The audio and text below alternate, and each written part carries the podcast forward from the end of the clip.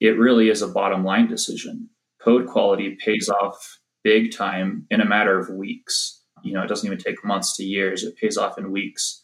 And study after study has found just what big of an impact it has.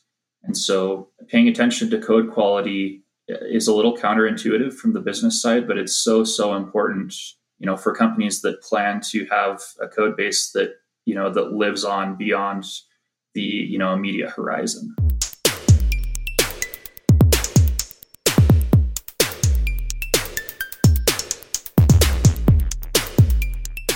Hello, everybody. Welcome back to the Stack Overflow podcast. I am Ben Popper, the director of content here at Stack Overflow, and I am joined, as I often am, by my colleague, Ryan Donovan. Hi, Ryan. Hey, Ben. You're uh, silky smooth today. I'm on this new USB only Shure microphone, and I love it. No more carrying around this preamp and mixer for me, man. Those days are done. But we have a great guest and a great topic. We're going to be talking about code quality today and its impact you know, for the business, obviously, and the bottom line, but also about its place within an empathetic workplace and the sort of, you know, like mental health or sort of working conditions of the people who have to grapple with the code base every day. And so our guest today is Isaac Lyman, who is a senior engineer at Health Catalyst. He wrote the piece, which you can find up on the blog. Isaac, welcome to the show. Thank you. Pleasure to be here. So I guess tell folks a little bit about, yeah, sort of like how you got into the software business and the position you're in now, and then tell us a little bit about sort of what inspired this piece that you pitched us. Well, I, have been coding since I was a kid, you know, like I'm sure like a lot of people you've met. And when I started, it was it wasn't really something I ever thought of as a career option. You know, Silicon Valley hadn't really happened yet. And so for me, it was just it was something that nerds did, and I was a nerd, and uh, so I I found it appealing and relatable. So I started out in C my brother had a, a, PDF on the computer of C++ for Dummies. You know, I, I, started reading through that and got to pointers and gave up more than once. But that was kind of where it all started. And from there, I learned Python uh, maybe a year or two later. And, you know, in high school, I was doing a little bit of web development. And until my sophomore year of college, I never really thought of computer science as something I would do as a career. But uh, you know, I, I, ran out of money my sophomore year, and, and so I was looking at jobs, and just about everything was tech related. And so I was an English major, went on to graduate with an English degree, but I leveraged that to get a job as a technical writer. And from there, kind of weaseled my way into QA engineering, into software development and software architecture.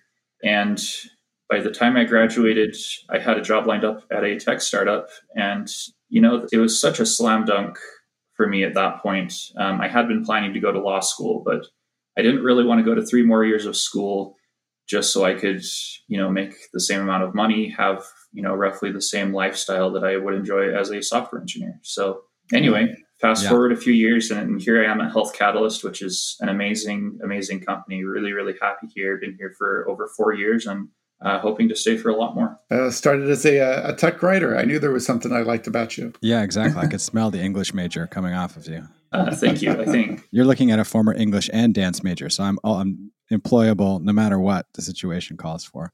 When you say you you ran out of money, you mean to pay for school or just like to have fun alongside of school? Like all the way down to to zero dollars in my bank account. I mean, money for rent, money for food you know, my my mom had luckily sent me uh, with a box of you know dry beans and rice and stuff, so I wasn't starving. But um, yeah, it, it, was pretty urgent that I get a job. Yeah, you know, it sounds like you've had uh, a lot of both, yeah, personal and professional experience in this world. So tell us a little bit about what inspired you know this particular post. You know, in talking with folks on this podcast over the last two years, I think one thing that comes up a lot is you know sort of that old saw about coming into a new company and sitting down and trying to go through the code base not understanding mm-hmm. half of what's written or half of the comments. Or in the case of somebody like the guy from dwarf fortress you know you've been working on the same code base for 20 years even you don't remember why you built it that way in the first place. And so i guess yeah when we talk about code quality what do we mean by that? And and why do you think maybe it's more important or deserves a bigger you know sort of like place at the forefront of people's minds both the coders or within organizations than it has right now. I think you've brought up all the right points there because really, to me, the best measure of code quality is how long it takes a developer to understand a piece of code. Not just what it's doing, but what other things it may influence or what other things it may be hmm. influenced mm. by. How long does it take you to go from zero to I understand completely what will happen if I change or delete this piece of code? And many people think of code quality as, as how easy a piece of code is to delete uh, which I think is also a useful heuristic. But the right. the bottom line is it's something that is not generally well understood outside of software development, and it does take some investment. And so it's it's naturally something that is that has to be advocated for. It doesn't happen on its own. And it can be hard to advocate for because you're explaining to someone who you know doesn't have extra time and money to throw around that you have to spend the time and money now to write high quality code or it's going to become it's going to become technical debt. And it can very rapidly become extreme technical debt technical bankruptcy even when developers aren't able to understand the code build on it add features without creating a lot of bugs as i kind of mention uh, several times in the article, it really is a bottom line decision. Code quality pays off big time in a matter of weeks. You know, it doesn't even take months to years, it pays off in weeks. And study after study has found just what big of an impact it has. And so paying attention to code quality is a little counterintuitive from the business side, but it's so, so important, you know, for companies that plan to have a code base that you know that lives on beyond the you know immediate horizon. Yeah it feels like that um, a lot of companies when they're sort of trying to get market fit trying to get an mvp up and running they're not going to think about this as much until they are you know have a sprawling code base with you know hundreds of engineers working on it. Is there an argument to be made to starting with quality code from the beginning yeah uh, absolutely as with everything there is some gray area um, if you're making a proof of concept or a quick prototype and you don't expect it to last longer than a week or two, then it may not be worth the effort of, of writing high quality code. There is one study I found where they found that for, for very specific kinds of projects, it wasn't worth the investment. I think those types of projects are fairly rare. And the trouble is that code quality, you know, as a concept, it's it's not magical. It's uh, it's a set of techniques and rules that you can learn and apply regardless of how you got into the field of software engineering, you know, uh, regardless of how much experience you have, but it does require some amount of education. So it's more likely to be found in code written by experienced engineers, uh, which becomes a cost consideration. A lot of startups right. are running lean. Uh, they don't have necessarily a large engineering budget. And so, uh, yeah, there is a huge temptation to hire cheaper, less experienced engineers you're starting out. And if that's what you've got, then it's what you've got. However, you know, you do need to be aware of the long-term consequences of not having solid technical leadership in your code base. You know, it means right. that there's going to need to be a lot of, of a lot of time invested later to pay off that technical debt. That makes sense. I mean, I liked what you said before about maybe the surest sign is knowing that you can delete something and it won't cause issues. I, I, think of that as like, can I cut this wire? You know, kind of like hmm. red, green, blue. What what will happen? You know, on, on, that countdown clock. But I guess you know it's interesting to hear you say, sort of like empirically, or at least based on a number of you know like maybe peer reviewed studies, we can see the impact of code quality or lack thereof, or we see which kind of projects it's you know productive for and which kind of projects maybe it's okay to avoid would you argue there's like an objective sort of set of criteria or techniques through which you can determine and implement quality code? Or would people you know come to the table with a bunch of different ideas about what's best as they often do when it comes to programming languages or frameworks or you know approaches to architecture inside of code? Yeah. You know there is a study i don't know if i if i linked it in the in the article after all but there is not extremely widespread agreement about what comprises quality code Right. In general, most engineers agree that it's a measure of readability and organization. Mm-hmm. But as far as as far as specifics, there are going to be a lot of different people who come up with a lot of different criteria. Right. As far as measuring code quality, I don't believe that can be done algorithmically. I do believe that experienced engineers have a pretty good feel for it. They know it when they see it.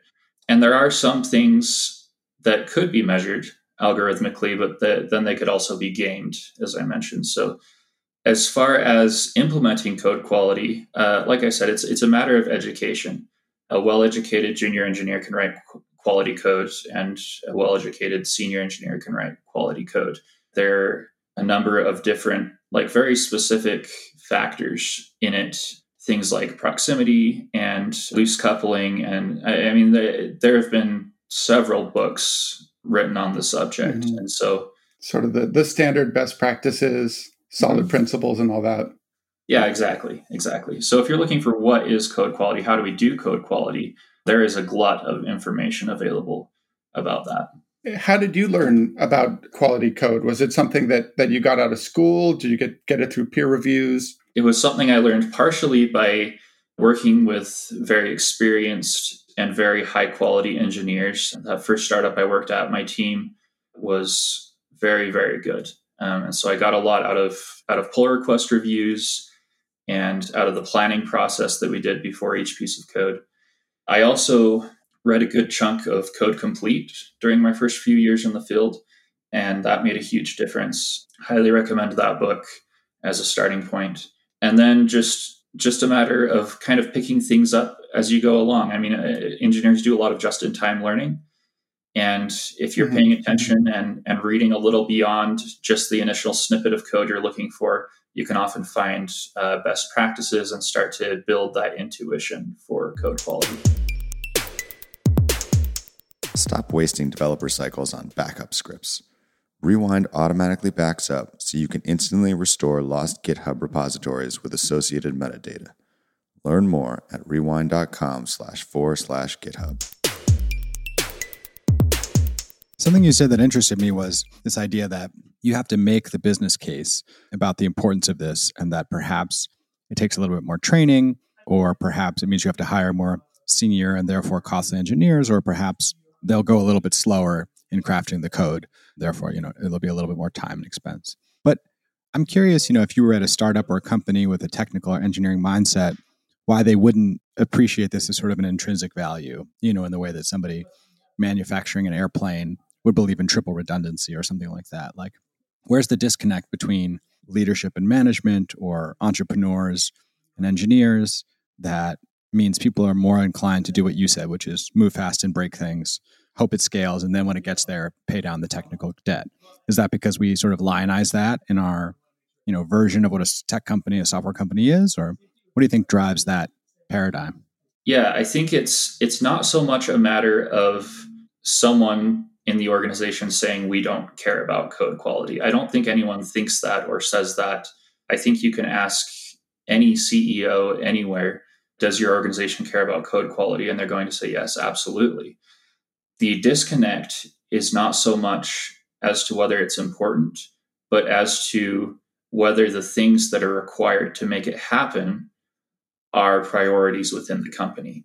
And there are several ingredients for code quality that you can't skip out on and still get quality code. Things like a healthy work life balance, you know an engineer who hasn't had a break in a long time isn't sleeping isn't eating well i mean we, we talk about hustle culture and grind culture those things don't lead to good mental health and and you know a clear mind these are things that that are really really essential to writing mm. quality code mm-hmm. is you right. know that you're caring for your mind and body and then you know deadlines are another important factor you know a, a schedule of of very extremely tight deadlines and a culture of of not properly testing things before they ship.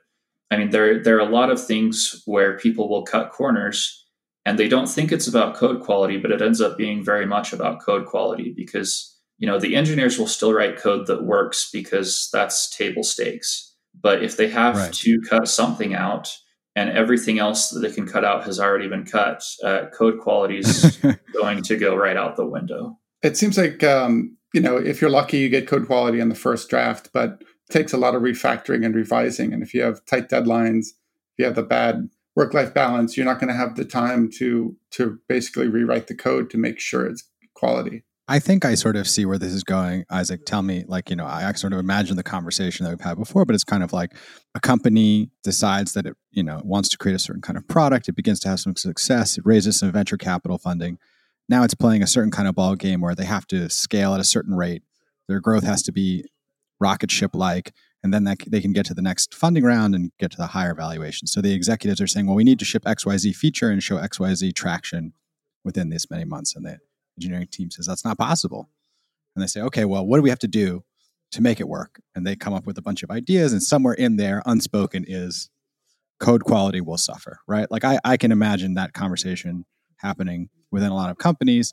And it is hard to justify in the same way. And it, I guess it's hard to argue against because you have so many competitors, right? Like if you had the funds and the time to do it right, of course you would do it right. But if you have a certain amount of runway, you need to hit certain milestones to get more money to pay these engineers who are getting uh, job offers every day from seven other companies. You know, I can see how it starts to fall by the wayside. Have you seen effective strategies for communicating it across the company? So both up to leadership or management, but also, as you said, empathetically between coworkers, which is to say, doing this is also a way of maintaining all of our mental health, right? Making it readable to everyone and transparent to everyone. What what strategies do you see that are effective for getting people to recognize the importance of this and then also to put it into practice?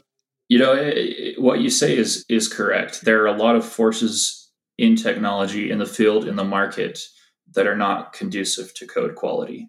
And this mm. this rocket ship trajectory isn't right for most companies, in my opinion. And uh, you know, it's mm-hmm. ridiculous mm-hmm. to think that a company can continue to grow forever, I think.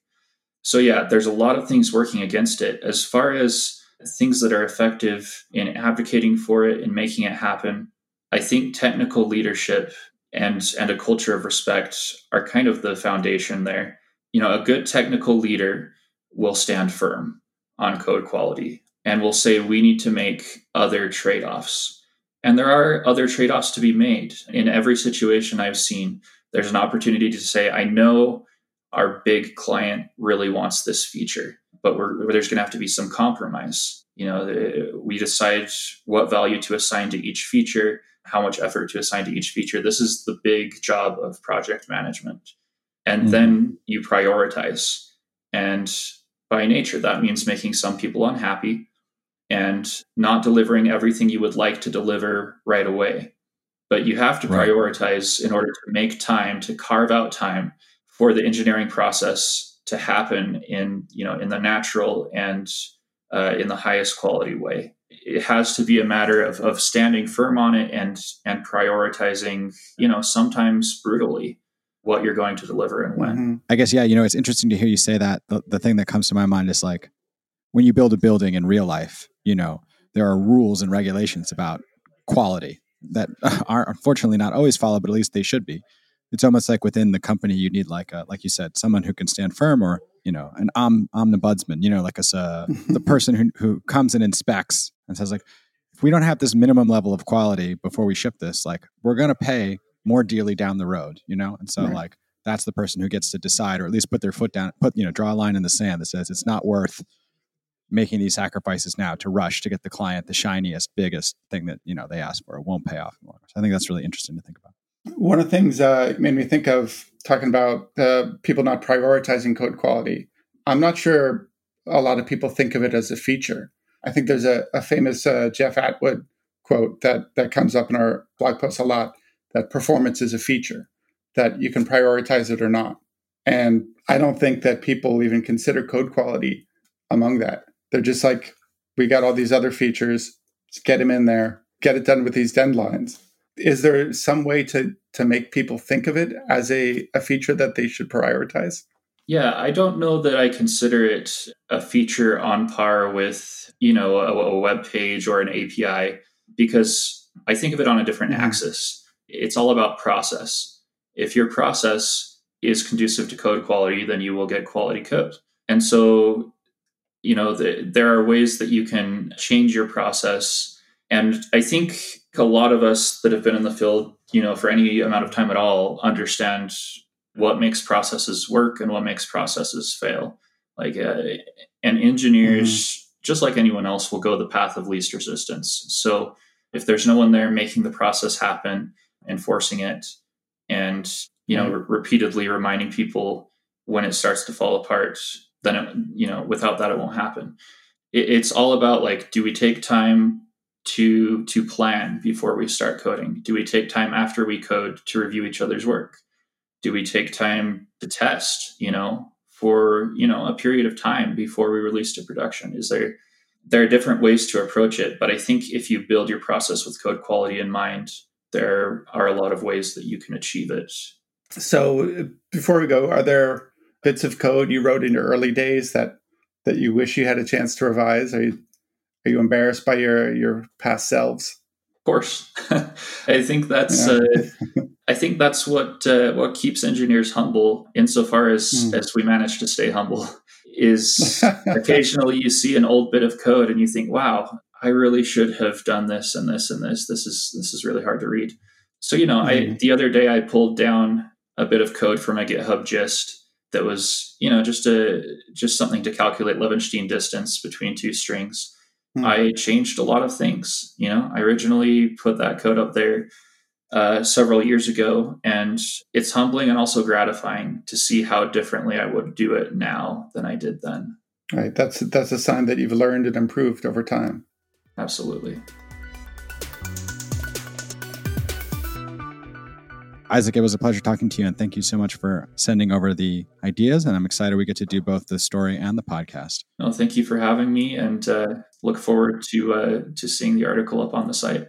I am Ben Popper, the director of content here at Stack Overflow. You can always find me on Twitter at Ben Popper, and you can always email us podcast at stackoverflow.com. I'm Ryan Donovan. I edit the blog here at Stack Overflow. You can find me on Twitter at r Thor Donovan. And if you have a great blog post idea, you can email me at pitches at stackoverflow.com.